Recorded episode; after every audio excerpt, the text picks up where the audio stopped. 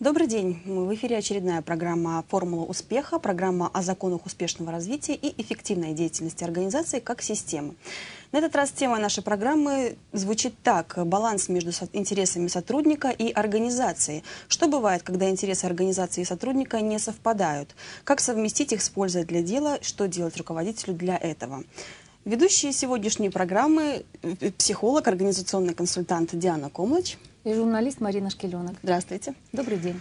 Но прежде чем приступить к обсуждению сегодняшних вопросов, мы вернемся к теме нашей прошлой программы. Напомню, звучала она так «Новичок в коллективе». К нам обратился руководитель отдела по персоналу одной организации с таким вопросом. Э, взяли топ-менеджера на работу, однако он не может никак вписаться в коллектив. Что делать? Э, ну и, насколько я знаю, э, они даже готовы уволить этого топ-менеджера. То есть вопрос стоит о том, чтобы его об все его увольнении. Серьезно. Да, все очень серьезно. И ну, первое, на что я хочу обратить внимание, что вопросами э, приема на работу и увольнения занимается, должен заниматься не начальник э, отдела э, по персоналу, по работе с персоналом, а руководитель или всей организации, если это топ-менеджер, или отдела, если это э, сотрудник отдела. Э, э, руководитель отдела по работе с персоналом, он готовит какие-то материалы, во-первых, он при приеме на работу готовит э, предварительные беседы. Мы как раз на этой теме останавливались во время нашего эфира на тему прием на работу. А, э, какие функции у руководителя по отделу э, по работе с, отдела по работе с персоналом. И здесь э, это первое, то есть должна принимать решение не она. И, э, насколько я понимаю, э, ответственность за это повесили на нее. Она вот э, волнуется, она переживает, и э, думает, какое ей решение принять, что ей порекомендовать. То есть к ней за советом обратились ее руководители. Да? То есть это уже не совсем такая правильная постановка. Второе. Ну, такое часто происходит по одной простой причине, что увольнять не очень приятно, да, принимать на работу приятнее, а увольнять не очень приятно, и, к сожалению, многие руководители грешат этим, что они э, находят кого-то или начальника отдела кадров, или персональщика для того, чтобы на него свалить такую обузу. Угу. Это лишнее, это обуза, и это, в общем-то, можно совершенно корректно руководителю сказать, э, что э, какое-то мнение у меня есть, как специалист я вам могу сказать что-то, но решение принимать вам. Первое. Второе, когда человек проработал так мало, а насколько я помню из вопроса, человек проработал совсем немного в этой организации. И э, здесь стоит, э, во-первых, руководителю организации, прежде чем принимать такое, в общем-то, достаточно глобальное решение об увольнении, сначала подумать, первое, поговорить с человеком, пригласить на беседу и э, с ним выяснить, что Э, как себя чувствует человек, комфортно ли ему здесь работается, чего ему не хватает здесь, чем мы, как руководители, можем вам помочь. В чем вам нужна поддержка, может быть, или помощь, или э, что происходит, как вы себя чувствуете. Да? Если коллектив реагирует, что человек не вписывается, э, за этим всегда что-то стоит. Вопрос, и здесь очень хорошо не сразу огульно рубить с плеча, а сначала разобраться, что же за этим на самом деле стоит. Да, это мож, может быть и какие-то качества самого специалиста, или это может быть какая-то эм, э, например, э, не вписывается он в корпоративную культуру этой организации, или э, в том числе может быть, что место плохое, на которое он попал, и человек на нем себя некомфортно чувствует, или в том числе какой-то вклад организации. Поэтому здесь очень, прежде чем рубить с плеча, прежде чем это делать, э, необходимо очень хорошо разобраться.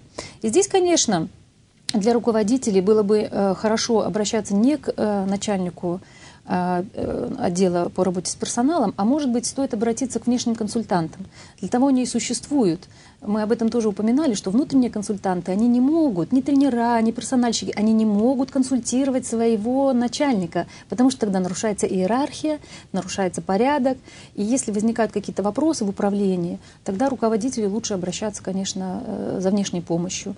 И не в качестве того, что внешний консультант что-то знает лучше, а в плане, что как ресурс как ресурс, или, например, те консультанты, которые работают системно, у нас в стране их немного, но есть, по крайней мере, есть они, э, например, при помощи или фигурок, или при помощи э, э, на семинар можно прийти, на индивидуальную консультацию, посмотреть и увидеть причину того, что, например, вот этот менеджер, не, топ-менеджер не вписывается каким-то образом в ситуацию, и подумать руководителю, что мы можем сделать для того, чтобы ее изменить. Может быть, и специалист хороший, Может быть, просто где-то что-то нужно поправить, место его улучшить, или где-то какой-то, вот бывает такое, что нестыковка какая-то есть, да, и, э, может быть, э, если это в силах руководителя, конечно, можно исправить, если нет, если это действительно человек не вписывается совершенно никак, но для, перед тем, как увольнять, нужно сначала провести ряд мероприятий. Но и с другой стороны, мне тоже кажется, что вот человек проработал месяц, допустим, да, да. это очень мало для это того, чтобы мало. разобраться и самому человеку, да.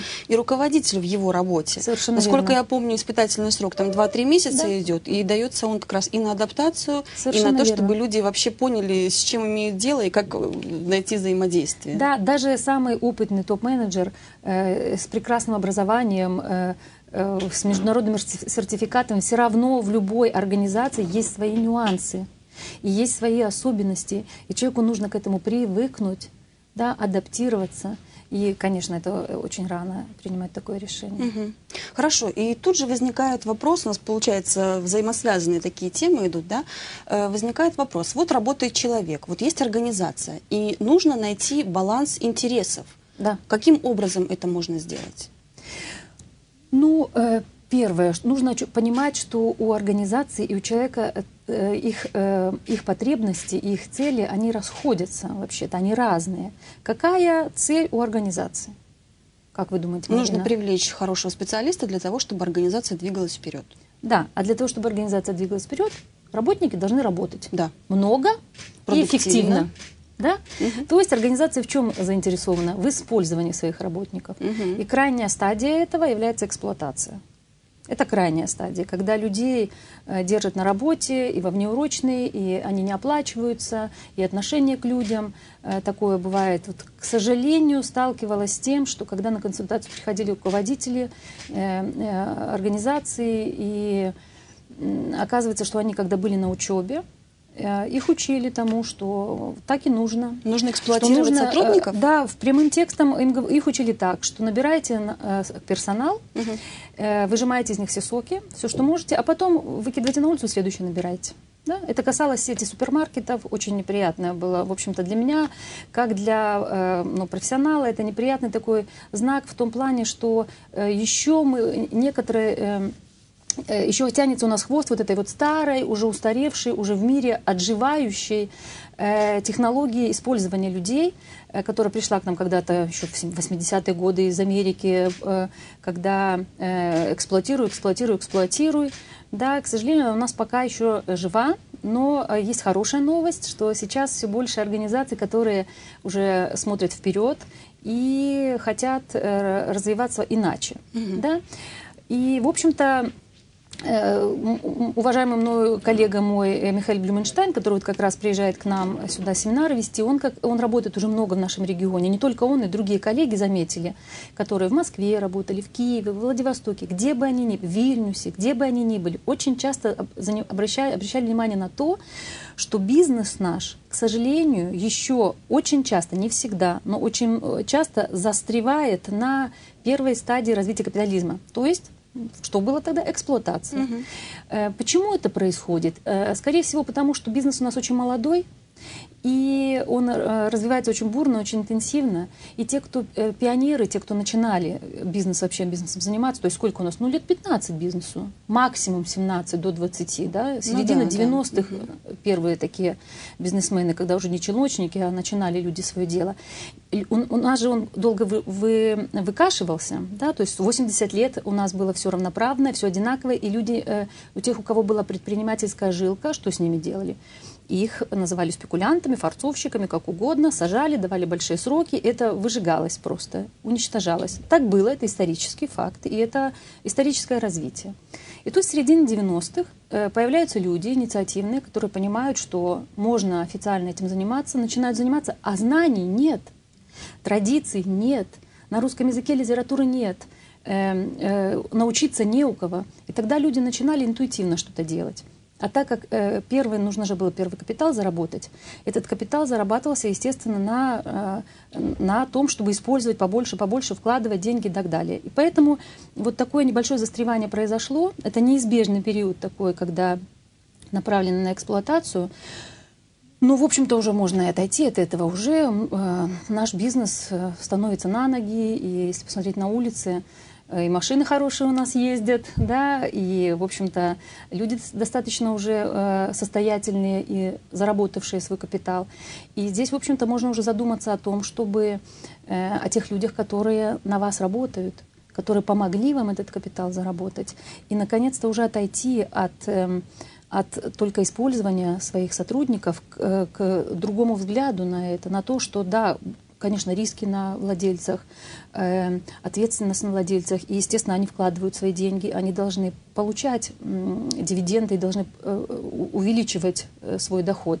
Но не забывать о том, что на вас работают сотрудники. И ваш успех, цена за ваш успех, работа ваших сотрудников. Вот так организация, если повернется и будет смотреть больше на своих сотрудников, сможет э, э, видеть их да, и сможет... Э, больше, э, больше искать и находить вот э, такие коммуникативные какие-то модели, модели взаимодействия, Э, не то, что э, вот твое рабочее место, ты только здесь э, работай, и все, я тебе завтра заплачу, там, раз в месяц заплачу зарплату, не только на этом останавливаться, а все-таки больше такое живое деловое общение должно быть между организацией, между сотрудником. Хорошо, но вот получается, организация заинтересована в том, чтобы сотрудник работал продуктивно. Да. У сотрудника, который пришел работать в, этот, в эту компанию, у него тоже есть свои цели. Свои. Он хочет заработать деньги, он хочет самореализоваться. Да. И как ему понять, и он что признания. Да, и как Людям ему очень понять, признание. что его эксплуатируют? Вот на какой стадии вот приходит это понимание? Ну, есть определенные... Э, вы имеете в виду, как разобраться человеку, если да, его да, используют? Да. Ну, здесь есть э, непосредственные знаки. Есть знаки. Это, во-первых, э, начинается у человека внутреннее недовольство, когда человек начинает понимать, что его вклад – не соответствует с оплатой, например, или с признанием, или его потенциал гораздо больше, чем э, востребован в этой организации. Mm-hmm. Да? Может быть, у человека потенциал очень большой, он может, опять же, приходит на ум пример коллеги, прекрасного тренера, бизнес-тренера, которая очень хорошо, очень эм, продуктивно реализовалась в одной небольшой компании, но пришло время, она им и то предлагает, и все предлагает, а им это не нужно.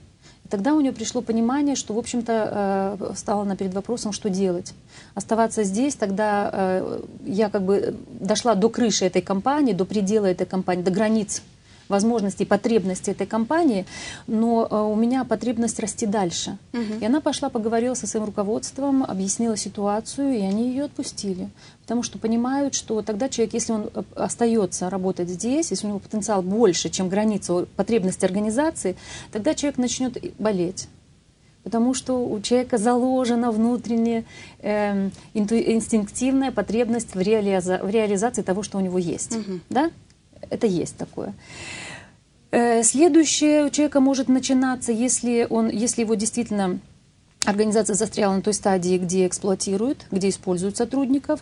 Э, после внутреннего недовольства начинаются симптомы в теле. Начинает человек болеть, получать больничные, и тогда э, затем может прийти эмоциональное выгорание, истощение. Это видно по человеку, когда у него кожа желтая, когда он плохо себя чувствует, такой, э, приходит, например, на консультацию, и человек говорит, что он такой себя чувствует, как выжатый лимон, угу. да, как высохший. Все, как только вы начинаете себя чувствовать выжатым лимоном, как правило, не всегда, никогда не говорю всегда, э, очень часто э, речь может идти о том, что, и это связано с работой, например, после работы приходишь как выжатый лимон, что у тебя перерасход идет вклад в организацию больше, чем отдача обратно, или перерасход своих ресурсов, своих сил жизни. У каждого человека они э, в, определенном, в определенная мера дана. Э, организация ведь тоже не только есть у сотрудника, есть у организации вот этот уклон, э, он может скатиться, может организация с этой границы в эксплуатацию, точно так же есть у сотрудников такой же маятник. Есть люди, которые халявят, которые получают зарплату, uh-huh. они зарабатывают ее, высиживают. И есть люди, которые выгорают. Да? То есть э, как, например, понять организации, что сотрудник халявит? Это очень четкие, ясные есть э, тоже признаки.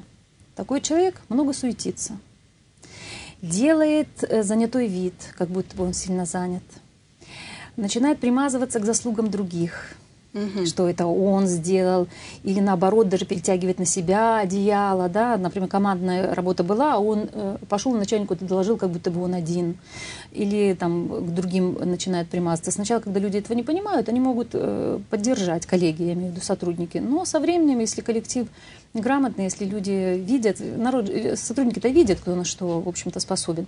Ну и еще у этих людей очень часто, э, ведь руководство ставит определенные цели и задачи. И нужно э, любому сотруднику на рабочем месте результат определенного добиться. И у таких людей, которые халяют, у них часто очень, очень весомые отговорки. Почему они не смогли сделать? Например, какие? Я очень много работал. У них, как правило, очень весомо. Очень много работал. Они же делают часто вид, много суетятся, много, много движения, но маленький КПД, низкий mm-hmm. результат. Это очень часто говорит о том, что человек или не соответствует своему месту, или, или халявит. И здесь на ум приходит замечательный пример, я его очень люблю, э, из фильма «Москва слезам не верит», там, где Вера Алентова, когда она стала директором завода, она шла со своим заместителем, ну и он ей начал рассказывать, что она спрашивает, сделали тот? Он говорит, нет, не сделали, потому что и так далее. И она ему говорит, меня не интересует, почему вы это не сделали. Меня интересует, когда вы это сделаете. Uh-huh. Uh-huh. То есть вот в таких случаях руководителю нужно быть твердым, четким, ясным. И если раз, два, три э, результата нет, и если нет объективных причин для того, чтобы этого результата не было, стоит подумать о том, э, какую себе, что себе, какую позицию себе выбрал сотрудник. Вы знаете, вот у меня э, возникает вопрос, немножечко вернемся к сотруднику, опять uh-huh. же. Моя знакомая работает в достаточно крупной компании. Mm-hmm. Ее взяли на участок, который э, только-только вот начинал э, свое действие. То есть mm-hmm. она фактически с нуля разработала этот участок. И она чувствует, что достигла этого потолка mm-hmm. и не знает, что ей делать дальше. Она готова уйти на другую работу, начать с самого низа, получать гораздо меньшие деньги за свою работу, но не хочет продолжать работу в этой компании. Почему? О чем это говорит? Почему? Не знаю. Почему она не хочет? Потому что она работать? считает, что э, потол потолка уже достигла, угу. и расти и дальше некуда. Угу. Ну, в общем-то... Э, при этом отношения с коллективом, при этом отношения с руководством у нее достаточно хорошие. Ну, э, здесь тоже решать ей, если, опять же, если она будет себя чувствовать, что она может сделать гораздо больше в профессиональном плане. Человеку очень важна его цель, профессионально реализоваться. Если она чувствует, что она в профессиональном плане может сделать гораздо больше, то, конечно, ей было бы, э, и э, если она, например, чувствует, что здесь она не может реализоваться полностью, то было бы хорошо об этом откровенно поговорить с руководителем. Угу. Во-вторых, подготовить человека, который все-таки на это детище создала, и чтобы оно потом после нее не заглохло, нужно себе преемника подготовить. Это тоже важная важный момент такой, если человек собирается уходить. Знаете, такая ситуация возникает достаточно странная, потому что она очень ревниво относится к своей работе, и искать какого-то себе преемника она ищет, но не может найти копию свою, себя. Копию она никогда есть... не найдет. Э, в этом случае Супер вопрос, замечательный. Да, есть люди, некоторые люди, которые с нуля начинали, которые создавали какой-то проект, они потом очень ревнуют, как э, и никого, и считают, что кроме них никто не сможет да. с этим проектом справиться. Это иллюзия. Да, другой человек внесет туда свой шарм, свой почерк, э, как-то его изменит. Э, и будет очень хорошо, если действительно человек действительно хочет уйти, потому что то, о чем вы говорите, это может говорить о том, что не очень-то она и уйти хочет. Ну, может быть, какое-то истощение моральное у нее наступило. С одной стороны, однако... истощение есть, угу. а с другой стороны, как же я свою деточка кому-то передам? Кто же может, сможет с этим проектом лучше меня справиться? Да. Могут справиться.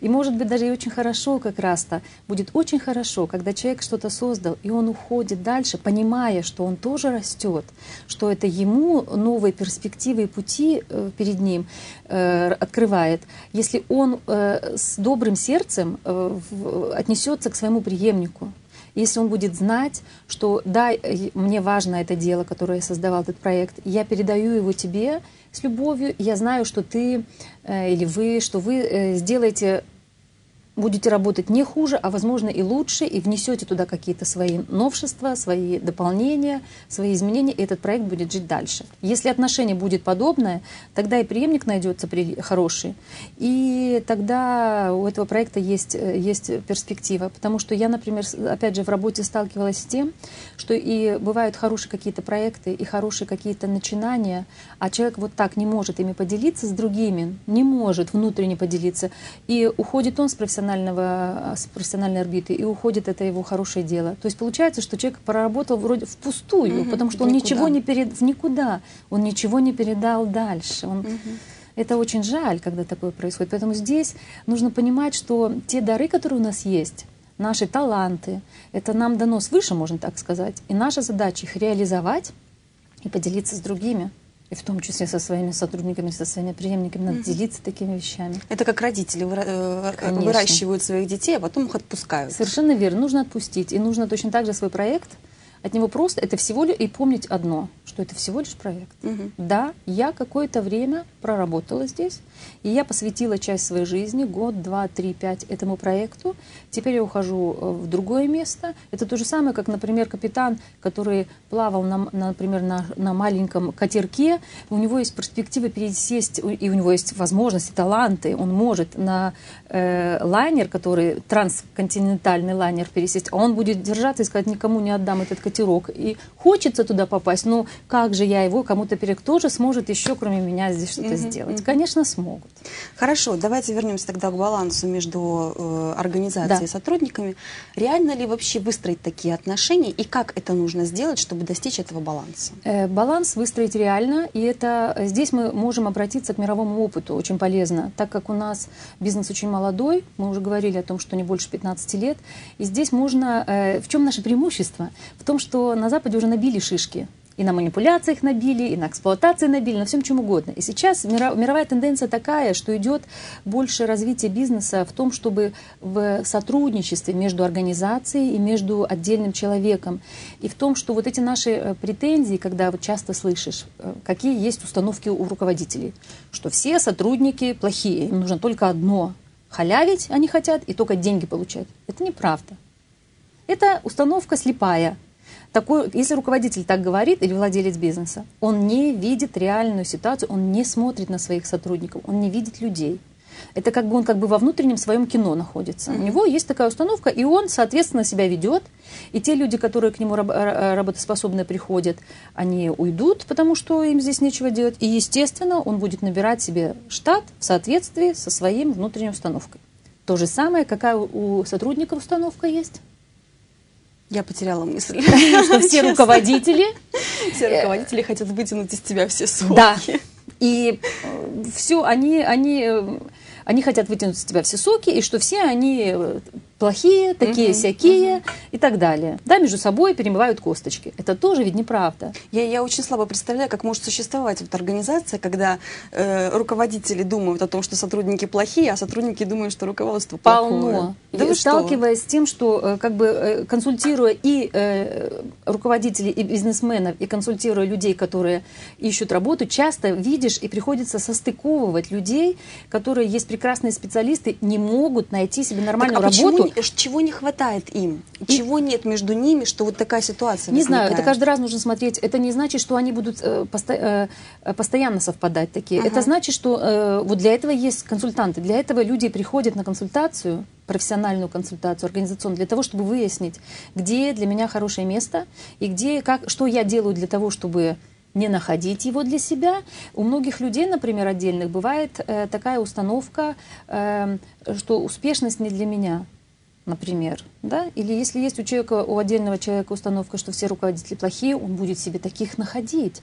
И попадая в любую ситуацию, он будет себя вести так, чтобы спровоцировать что-то, чтобы, mm-hmm. спровоци... чтобы подтвердить свою внутреннюю установку. Это то, о чем вот я тоже часто говорю, что у нас есть, э, мы все очень умные люди, есть разум, который говорит, конечно, я хочу быть успешным, конечно, я хочу чего-то достичь профессионально, но есть гораздо более глубокие какие-то вещи, подпороговые, которые заставляют нас делать порой сумасшедшие э, вещи, о которых потом сам думаешь, боже мой, как мог, как мог такое совершить, да, mm-hmm. приходя вот Э, работая с людьми, часто с этим сталкиваешься. А вот достаточно ли будет э, сотруднику, который в чем-то не удовлетворен, да, то есть он чувствует, что что-то вот не так в его работе, что не дает ему реализоваться, прийти и поговорить со своим начальником? Это первый шаг, который нужно сделать, обязательно.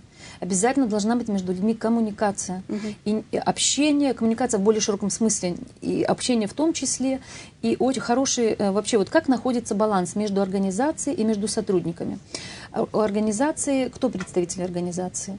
Руководитель. Да? Да. И он у нас находится, как бы, он является важнейшим ключевым звеном между кем? Между или владельцем, если это частный бизнес, или вышестоящими структурами, если это государственная структура, и сотрудниками.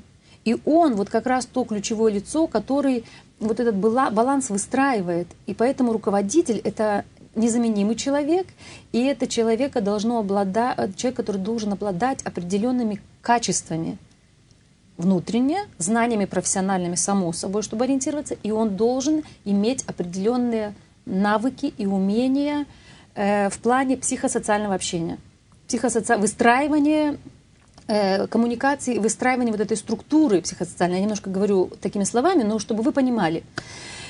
Э, Есть такой даже термин э, принят, называется чашка чая, чай- чайная чашка, ее можно взять как аллегорию. Э, человек э, наполнен чем-то, да, у него есть содержание, он профессионал прекрасный. Но если, э, например, э, и э- эти знания профессиональные можно сравнить, и с умения профессиональные, сравнить с чаем, который есть где-то вот в чайнике.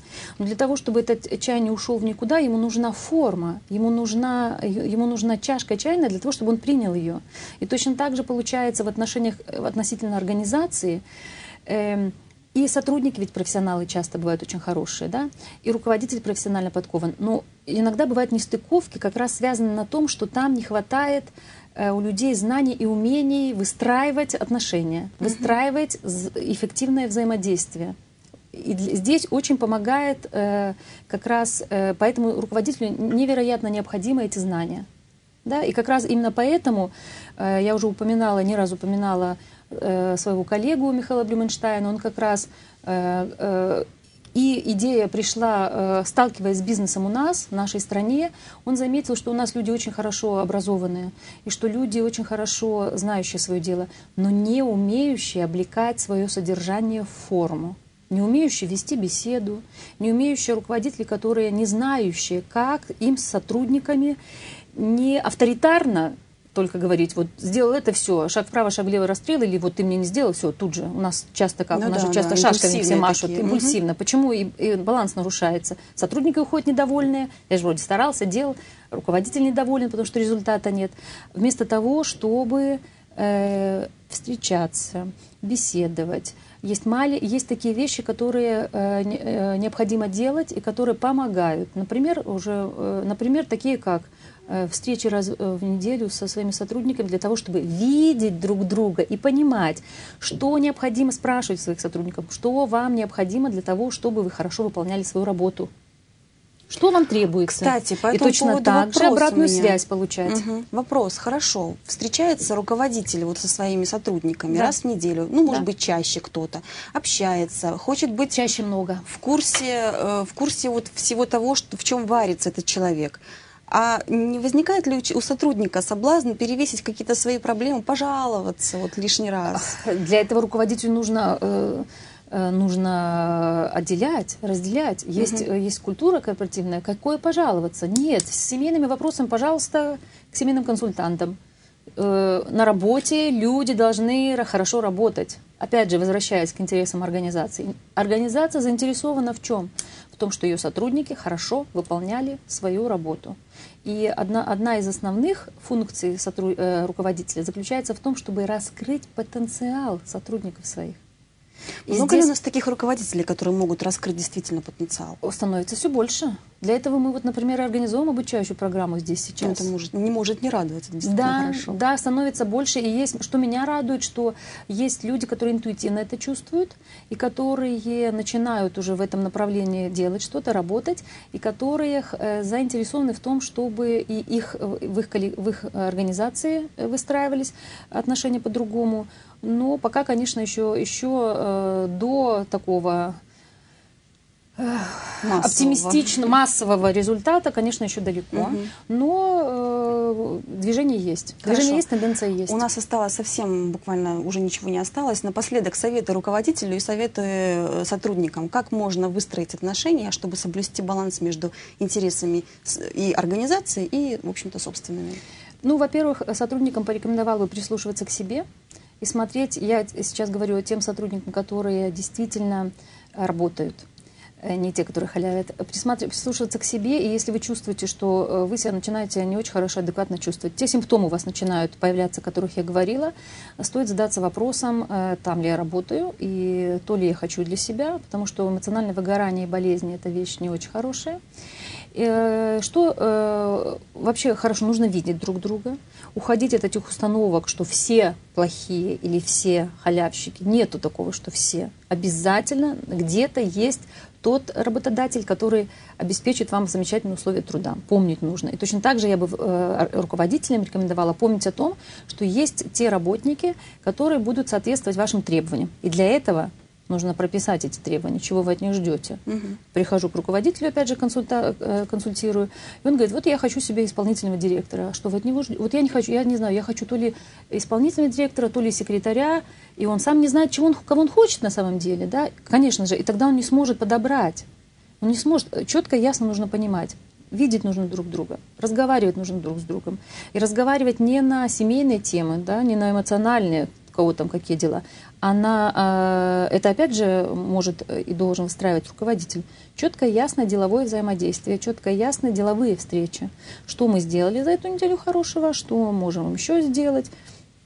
И таким образом понимать, что э, сотрудники тоже люди, и у них есть, у каждого человека есть потребность профессиональной самореализации. Нужно руководителям это помнить. И сотрудники приходят зарабатывать деньги само собой, но зарабатывать деньги стоит как правило. Это только если человек стоит на грани выживания, у него на первом месте будет зарабатывание денег. Как правило, люди приходят за профессиональной реализацией, за признанием и на третьем месте за зарабатыванием денег.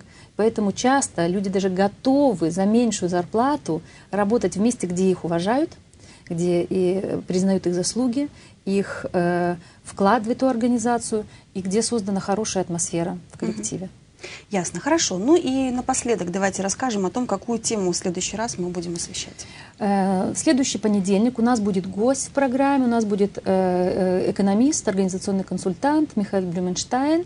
Он приезжает к нам в Беларусь из Германии для того, чтобы провести здесь два обучающих семинара для консультантов и для руководителей. И тема будет посвящена как раз системному руководству, чем оно, что это такое, с чем его едят, и как, э, в общем-то, руководитель может знания, системные знания использовать практически, использовать для организации, для дела, использовать в своей организации. Угу. Ну что ж, сегодняшняя наша программа была посвящена э, балансу между интересами сотрудника и организации. Я напомню, что текстовая версия программы выйдет в скором будущем на нашем портале, а также свои вопросы вы можете оставлять Э, на форуме под текстовой версией или на, э, в блоге lifeok.blog.tut.by. Увидимся в следующий понедельник. Пока. До свидания.